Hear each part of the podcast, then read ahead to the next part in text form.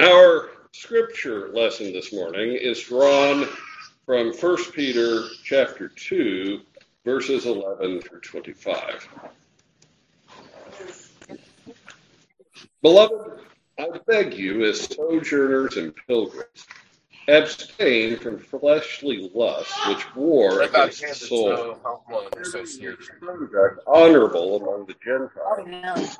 Oh, Speak against you as evildoers, they may, by your good works, which we observe, glorify God in the day of visitation. Therefore, submit yourselves to every ordinance of man for the Lord's sake, whether to the king as supreme, or to governors, or to those who are them for the punishment of evildoers and for the praise of those who do good. For this is the will of God, that by doing good you may put to silence the ignorance of foolish men, as free, yet not using liberty as a cloak for vice, but as bondservants of God. Honor all people, love the brotherhood, fear God, honor the king. Servants, be submissive to your masters with all fear, not only to the good and gentle, but also to the harsh. For this is commendable if, because of conscience towards God, one endures grief, suffering wrongfully. For what credit is it when you are beaten for your faults, you take it patiently? But when you do good and suffer, if you take it patiently, this is commendable before God. For to this you were called because Christ also suffered for us, leaving us an example that you should follow in his steps, who committed no sin, nor was deceit found in his mouth, who, when he was reviled, did not revile in, return. When he suffered, he did not threaten, but committed himself to him who judges righteously, who himself bore our sins in his own body on the tree, that we, having died to sins, might live for righteousness by whose stripes you were healed. For you were like sheep going astray, but have now returned to the shepherd and overseer of your souls. This is the word of the Lord. Thanks be to God. Servants, be submissive to your masters. In Bible study this morning, uh, we were talking about the term servant here, or bond servant, which is in verse 16, just two verses back. Uh, that's not the best translation. It simply isn't. The term is doulos, and the term doulos means slave. Now, every slave is a servant, but not every servant is a slave the butler, the maid, the au pair, they are all servants, but they would take it most unkindly if you said they were your slaves. The word is slave, but in many modern English translations, that won't be how it's translated. It'll be bondservant or servant or something to that effect. I wonder why that is. I will take what is taboo for a hundred, Alex. Slavery is a taboo subject. Does anybody know what a taboo is? Could you uh, give a definition of it? If Becca was here, I would tell her that no, this is not hypothetical. You can actually answer. What is what is taboo?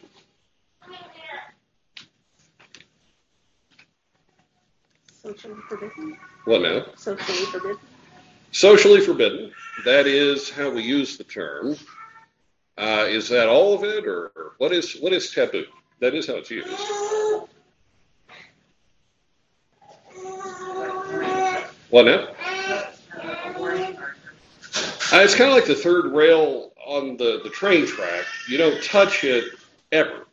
You don't talk about it. it it's just kept at bay the term taboo actually is a religious term. It comes out of those religions that are called animistic. Uh, they are religions that believe that there's spirits and everything. And part of those religions have unra- irrational beliefs and practices that are simply assumed, and you cannot break them, you cannot even talk about them. They are something just to be feared and to kept, be kept at bay. Uh, if you have ever watched little kids walking on the sidewalk and one of them says, Step on a crack, break your mother's back, technically they're engaging in taboo. Uh, you won't break your mother's back if you step on a crack. It turns out that's not true. I've done it many times. Mom's back is fine. But kids will tell each other that, and, and they're effectively engaging in the spirit of taboo. Taboo is something that is irrational. You can't actually logically defend it, but it's very, very important. And if you break a taboo in one of these animistic societies, you'll be shunned. You you are the bad guy. Nobody breaks a taboo. You don't even talk about it. Well, Western society, American society, has a few animistic taboos. And one of them is the issue of slavery. You were raised as a child, taught that human slavery is the worst of all evils. No one but a true monster would ever engage in slavery. Any man who ever engaged in slavery is, in fact, not to be considered worthy of listening to on any point. Slavery is the greatest sin, and we all agree to this. Society absolutely demands it. It is not to be questioned. It is a given truth. And if anyone were to question that, they would be outside of the culture. They would be considered to have broken the worst stricture of Western society. You don't talk about slavery ever. We assume this is the worst sin that can possibly be done. And we're not going to talk about it, it's not up for debate. The church herself buys into this taboo, whether it is the mainline liberal church or whether it is the evangelical church. And the evangelical church, as opposed to the mainline church, believes in what's called the doctrine of biblical inerrancy. The Bible is the Word of God, and because it is God's Word, it partakes of His nature. That means that it is inerrant, it doesn't have any errors in it, and it is timeless and true so that it doesn't get old. The Bible doesn't become old fashioned and go out of date. But then the evangelical minister gets to verse 18. What does he do with it? Slaves, to translate correctly, slaves be submissive to your masters with all fear, not only to the good and gentle, but also to the harsh. Now you're a you're a typical evangelical minister. It comes up in the Bible. How do you handle that? Well, if you're not an exegetical preacher, if you don't go through books of the Bible, you've kind of got it made because you simply don't have to read those passages. It can be the Word of God that nobody ever hears from the pulpit, and you don't have to deal with it. If you are an exegetical preacher and you read and preach through books, then what is probably the socially wisest thing to do is to read the passage and then preach on other parts. Yes, I read it to my congregation. It was in First Peter. They heard it. Uh, let's move on.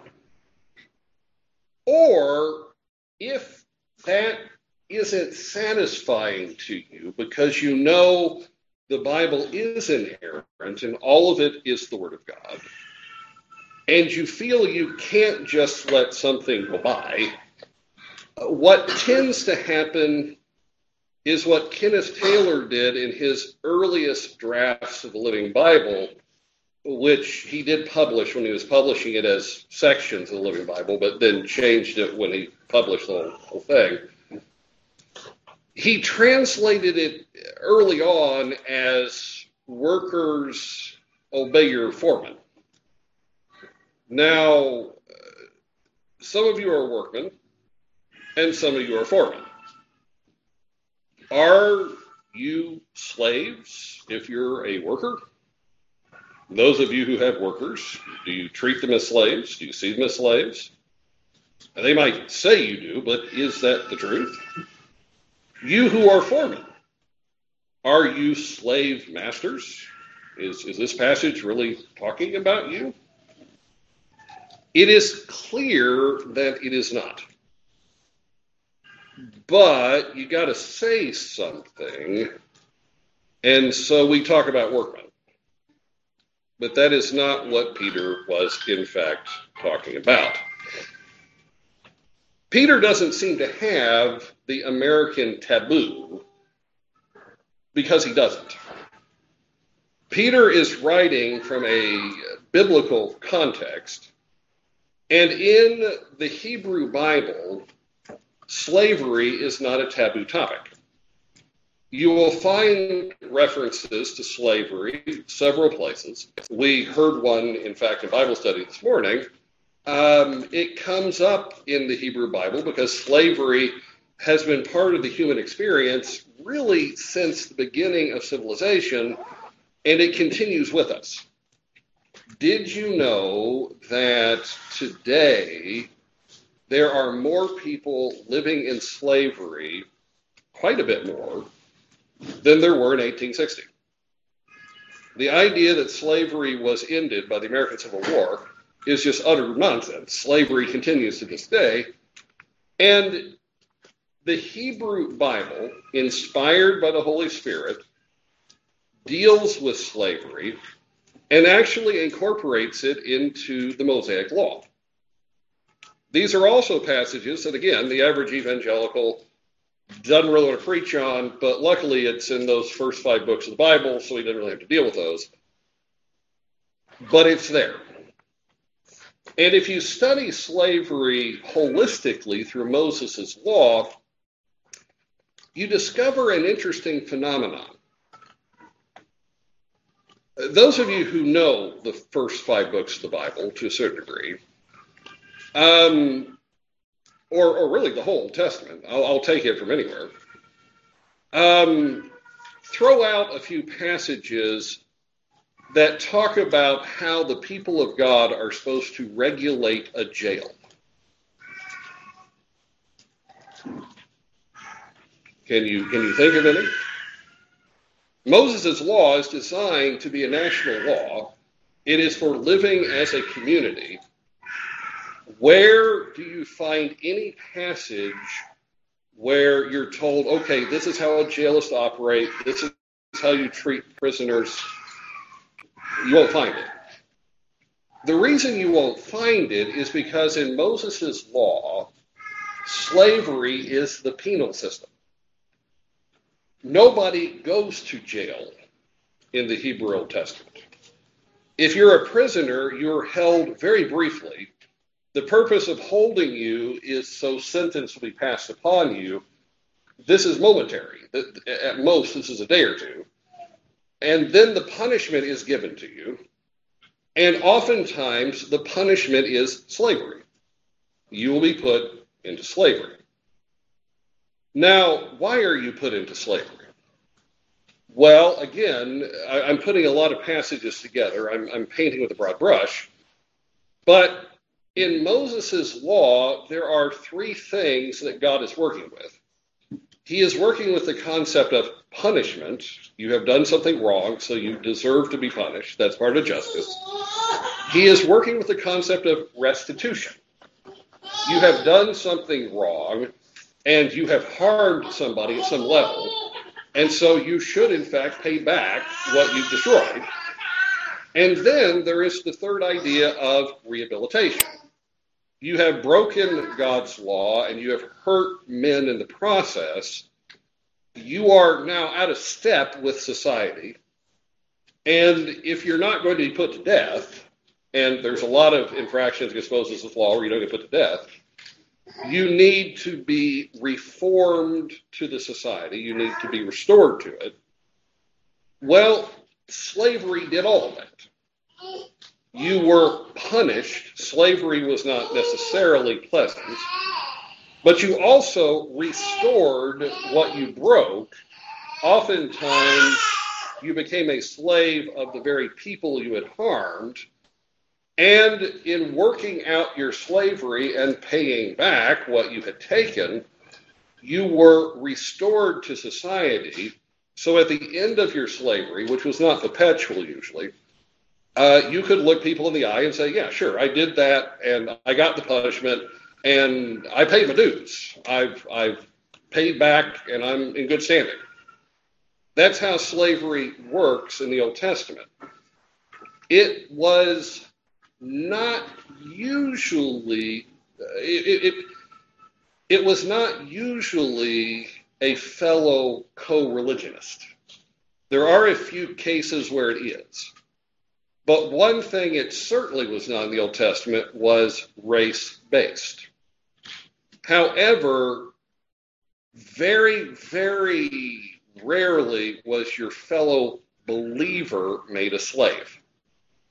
Now, there were punishments for your fellow believer, but most of the time, now, a time or two it is, but most of the time it is not your fellow believer that becomes a slave. But if somebody who is not your fellow believer, that's a possibility. That, by the way, uh, the, the New Testament brings that over. One of the things that the book of Philemon is about is the relationship of a slave master with a slave and Paul appeals to the slave master. He has seen the slave come to faith. And the slave's name is Onesimus, the master's name is Philemon. And this is what Paul has to say, considering the two of them. I appeal to you for my son Onesimus, whom I have begotten while in, ch- in my chains, who once was unprofitable to you but now is profitable to you and to me. His name means profit. I am sending him back. You therefore receive him, that is my own heart, whom I wish to keep with me, that on your behalf he might minister to me in my chains for the gospel. But without your consent, I wanted to do nothing, that your good deed might not be by compulsion, as it were, but voluntary. For perhaps he departed for a while for this purpose, that you might receive him forever, no longer as a slave, but more than a slave, a beloved brother, especially to me, but how much more to you, both in the flesh and in the Lord. The argument at the end is basically if you had a biological brother, would you enslave him? The answer is no. In Jesus Christ, are you not brothers? You are. So why would Philemon keep Onesimus as a slave? You would not. But this is not a new New Testament idea. It comes out of the Hebrew Bible, it comes out of the use of slavery. Uh, Paul says, look, Onesimus is your brother, you wouldn't enslave him. During the Middle Ages, during the Crusader kingdoms, um, this was understood. And because of that, in the Crusader kingdoms in the Middle East, where they had slavery, slave owners went out of their way to keep their slaves away from Christian ministers because they knew the Bible said if they converted, they would be set free. That was understood. And so they tried to keep them apart from Christian religion. But the principle was acknowledged. You know, you wouldn't enslave your brother. And in fact, the New Testament pulls forward uh, the whole Mosaic ideal about what should happen to someone who has committed harm against the community. In Ephesians chapter 4 and verse 28, Paul says this about people who steal. Let him who stole steal no longer, but rather let him labor, working with his hands what is good, that he may have something to give to him who has need. When does a thief stop being a thief? Is it when he stops stealing? Is that when he stops being a thief? He's taken from others, he's given nothing back. Paul says to thieves, you really stop being a thief when you give back. You took, but now you give back. That's when you're no longer a thief. This is coming out of the biblical revelation concerning slavery. There is the need for restitution. Restitution is a biblical ideal. And Paul says, you know, you've been a thief, stop it. Now give back to others that will restore you. I spent 10 years as a chaplain in prisons, and I have seen what our society puts forward instead of the evil of slavery, which is the worst sin, and we will never talk about it or imagine it. I have seen men and women locked in small rooms for a very long time. They are fed, they are even entertained, but they are locked in rooms and they are forbidden to do anything that has any purpose. You're going to serve 10 years, you're going to send 15 years. You're said to serve, but what are you serving? What are you restoring? You're restoring nothing, and you're doing nothing.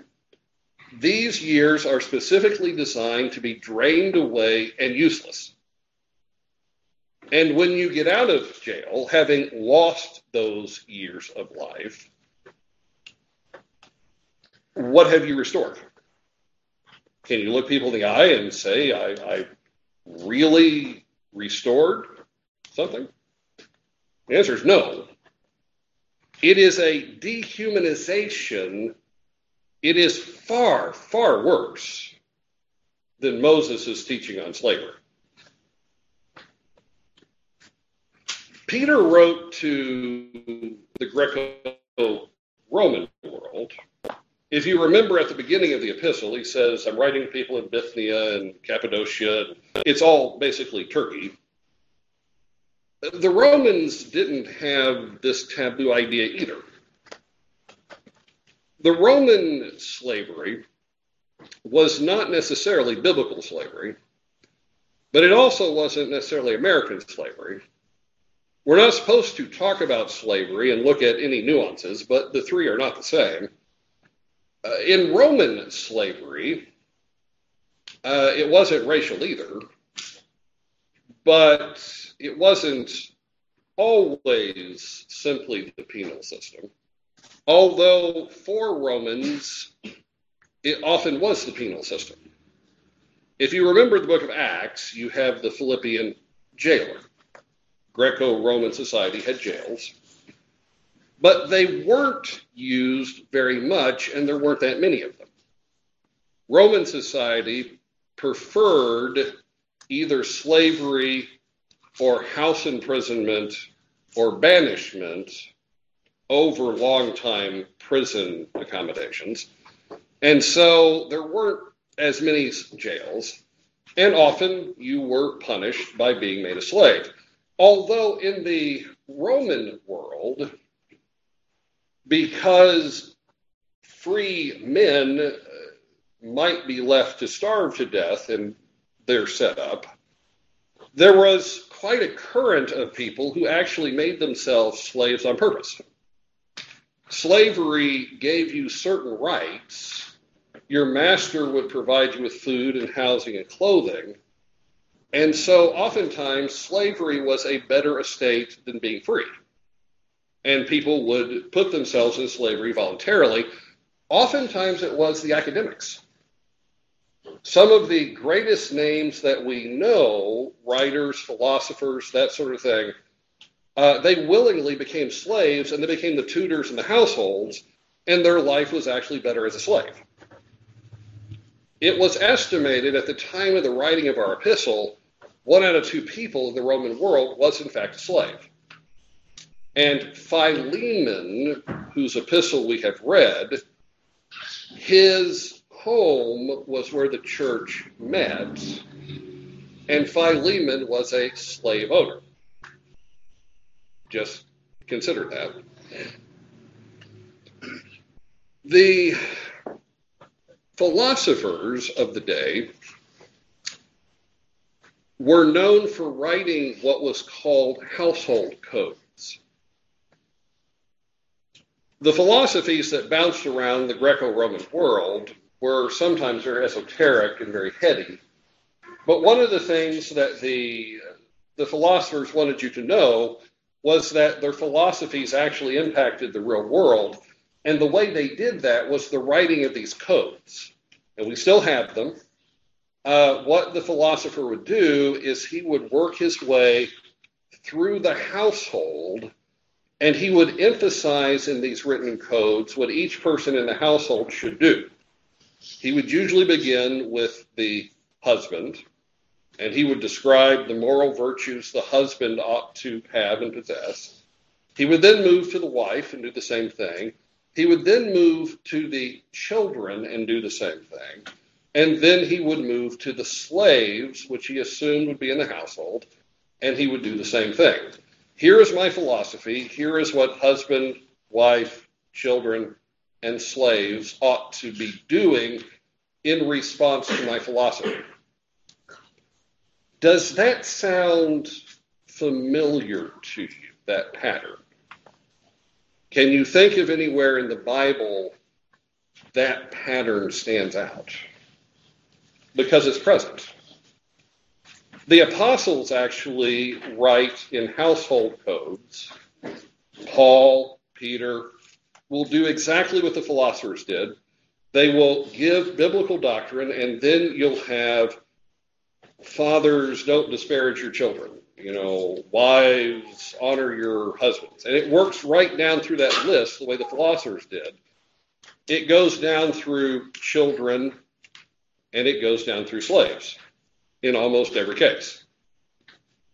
So, in the Roman world that Peter is writing to, so far from this being taboo, it's kind of assumed you're going to have slaves in your household if you're a household owner.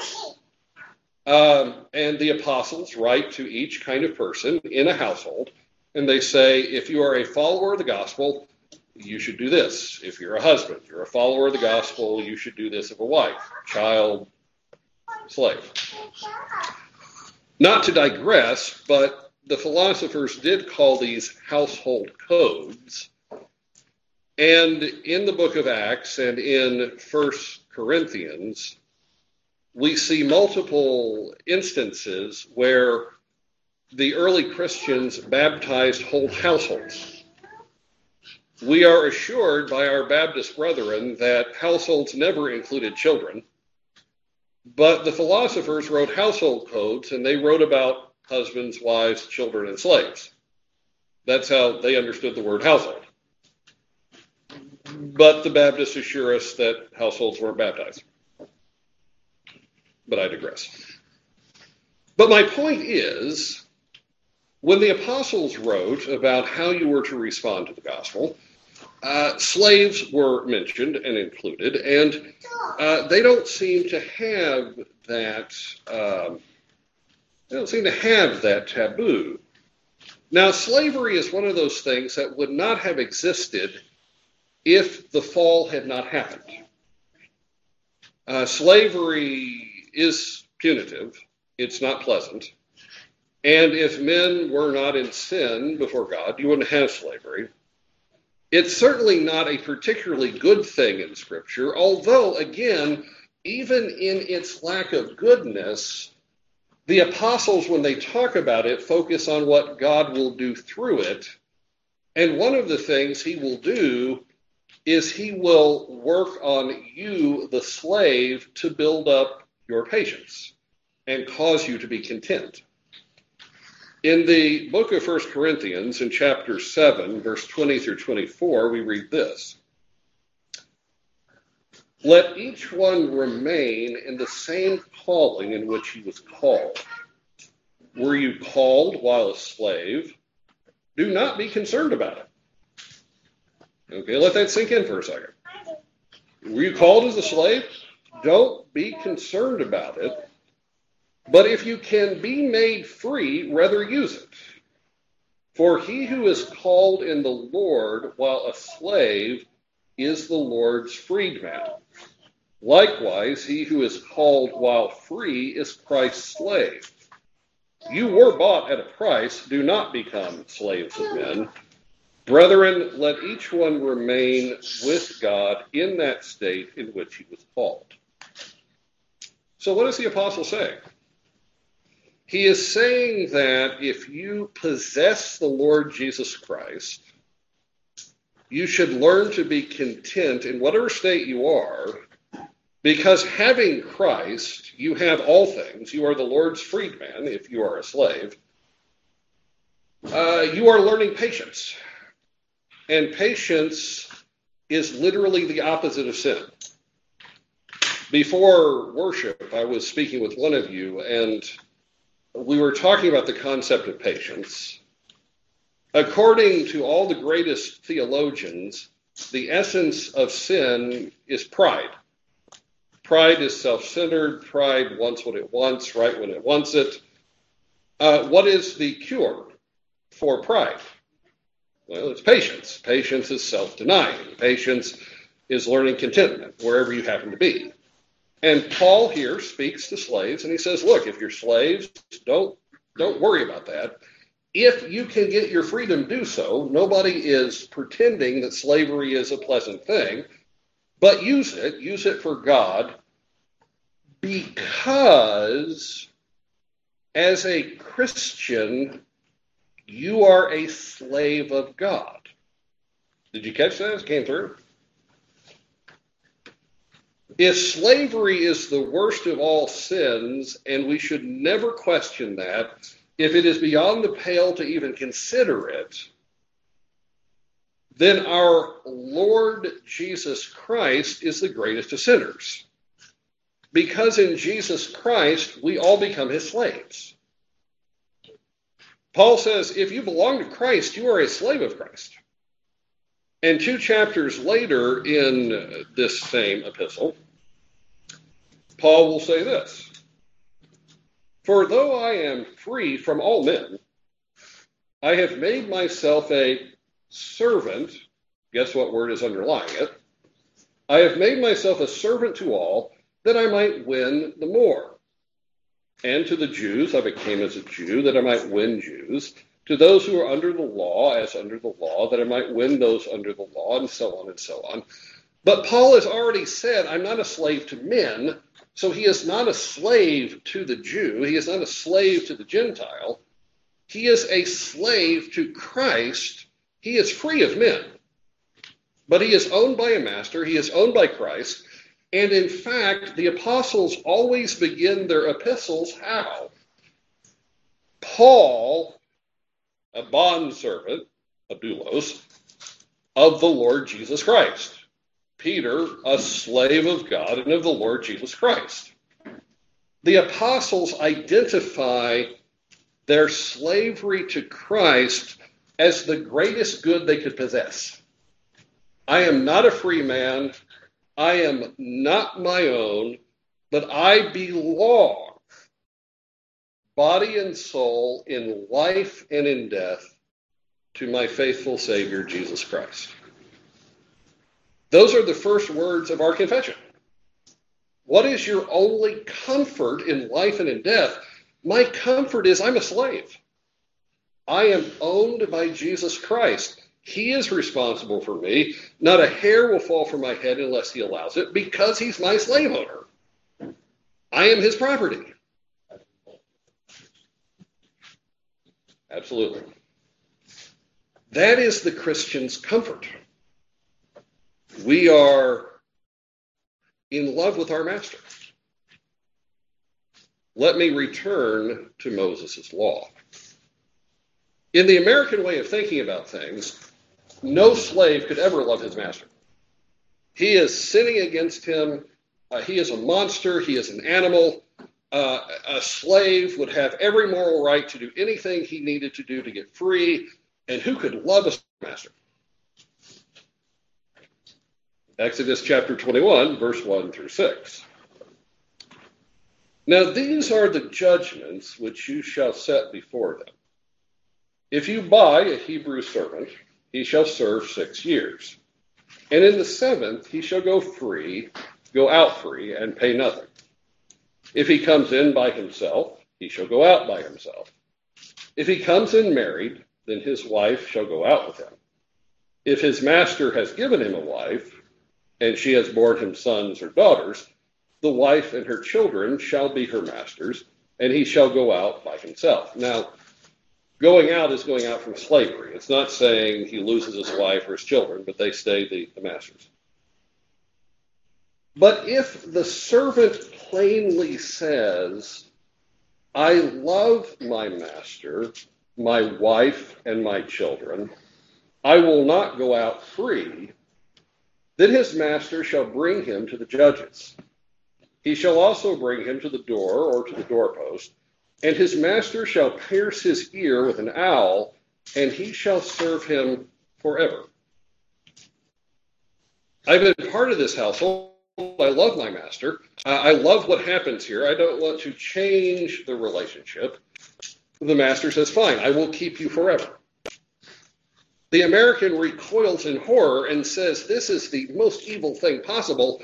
The Bible says there will be slaves who love their masters, love them to the point they want to stay in the household, and so the master will keep them forever. Do you see any sort of typology happening here? Do you see any shadow of some good thing to come? Moses' law is testifying to what we will feel about our master our Lord keeps us forever, and we we love that. But lose not sight of the fact that he is talking about slaves and masters who are all human. Last week, I heard a recording of a man who was recorded in the 1930s. Recording just had begun. He was exceedingly old. But he certainly had his mind and he could speak quite well. And he was the slave of Jefferson Davis. And he was being asked, what is it like to what was it like to be a slave of Jefferson Davis? And the man responded, Well, I received my name from President Davis, he called him. Uh, he was there at my birth, and he named me. And then he went on to talk about Jefferson Davis, and there was no hatred at all. And the interview ended with him describing how his father, who was a slave in Jefferson Davis's household, actually delivered one of the plantations that Jefferson Davis owned out of the hands of the northern invaders and gave it back to Jefferson Davis. He said, My father went to Richmond. And when he got there, Jefferson Davis said, How are you, Thomas? Sit a spell. How are things back home? Well, they're fine. They're mighty fine. But I've, I've got something that I need to ask you about, Mr. Davis. Well, what's on your mind? Well, them Yankees are coming down north and they're looking for your lands. And uh, it'd be really good if your plantation wasn't yours. So how about you deed it to me? And Jefferson Davis thought about that and he thought, well, okay. And he deeded it to the slave. The slave now owned the land. When the northern units came and said, Where is Jefferson Davis's plantation? Jefferson Davis's slave said, He doesn't have one here, but it's mine. He showed him the paperwork, and the enlightened northern soldiers said, Well, we're not here to take any blank people's land. And so they left it in the slave's hand. And when Jefferson Davis got out of jail, his servant, his slave, gave him back his plantation. Would you do that if you had been sinned against terribly? When the power was in your hand to take the land, nobody would say you couldn't. It completely goes against the narrative. But that's what I heard from the man who lived it and was recorded in the 30s. Taboo is irrational. Taboo is something we embrace without being able to defend it, but we embrace it, and it can't be questioned. Yet the Holy Spirit speaks through the apostle, and he speaks our target verse. He says, Slaves, be submissive to your masters with all fear, not only to the good and the gentle, but also to the harsh. That doesn't really need a lot of explication. You understand that. I don't have to preach through every word of that. Slaves, you're a slave, you have a master. Serve your master with fear. Now, you don't fear your master, you fear God. But you serve your master because you fear God and do it with all honor, even if they're not gentle, even if they're harsh. This verse comes in the section that begins Beloved, I beg you, as sojourners and pilgrims, abstain from fleshly lusts which war against the soul, having your conduct honorable among the Gentiles, so that when they speak against you as evildoers, they may, by your good works, which they observe, glorify God in the day of visitation. So, this is where Peter is moving into. This is how you are to live. Slaves, obey your masters, even if they're jerks. And in fact, between this and that, there is the verse, Therefore you are to submit yourself to every ordinance of man for the Lord's sake. And then it goes on. This is not a guarantee that your slavery will be pleasant. And in fact, notice where this verse lies concerning verse 19 and 20. It's verse 18. Verse 19 and 20 says, for this is commendable because of conscience towards God, one endures grief, suffering wrongfully. For what credit is it if you are beaten for your faults, you take it patiently? But when you do good and suffer, if you take it patiently, this is commendable before God. Now we're going to look at that passage, Lord willing, next week. But the point is, it is built right out of this passage Peter is saying that you will have jerks as slave masters. They will beat you for wrong reasons, uh, but it is commendable if you suffer because you're doing good. Now, if you suffer because you're doing bad, there's no bragging rights, but you may suffer for doing good. The elephant in the room, which I know you must be thinking, is this is all well and good, but consider what happens in slavery your master has control over you. Can't they make you do evil? After all, uh, since the beginning of time, quite a lot of slavery has been sexual in nature. A lot of it has been marital in nature. The Turkish Empire, for instance, would take the children of Christians and make them slaves, convert them to Islam, and then train them to be warriors for the Islamic kingdom uh, what do we do with that? That's that's the big issue, right? Well, Peter has been arguing all through the epistle that authority is hierarchical.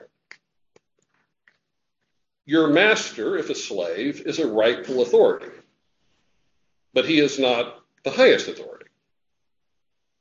Consider how Paul deals with this in uh, uh, Colossians chapter 3, verse 22 through 4 1, he's writing to slaves, and he says this Slaves, bondservants, but slaves, obey in all things your masters according to the flesh, not with eye service as men pleasers, but in sincerity of heart, fearing God. And whatever you do, do it heartily as to the Lord and not to men, knowing that from the Lord you will receive the reward of the inheritance, for you serve the Lord Christ. But he who does wrong will be repaid for what he has done, and there is no partiality. Masters, assuming that you have Christian slave owners, masters, give your bondservants what is just and fair knowing that you have a master in heaven. The world says hierarchy is evil. But the Bible says the fact that God is the highest authority, he can be appealed to for good and evil. And it is not actually moral to obey your authority if the authority commands you to do evil. This is actually a comfort. This is actually a blessed part of living in the kingdom of Christ. In the book, The City of God, Augustine works with an issue that had been taking place just prior to his lifetime. There had been Christian women who had been placed in slavery, and they had been locked in brothels. Their response, since they had no power to get away, was that they took their own lives. And Augustine actually commends them. He says they feared God above men. They would not do evil because they had a higher master. And this was their way of escaping doing evil. Augustine's admonition is actually fairly biblical. A slave is a slave to a master, but a master is still a slave to God.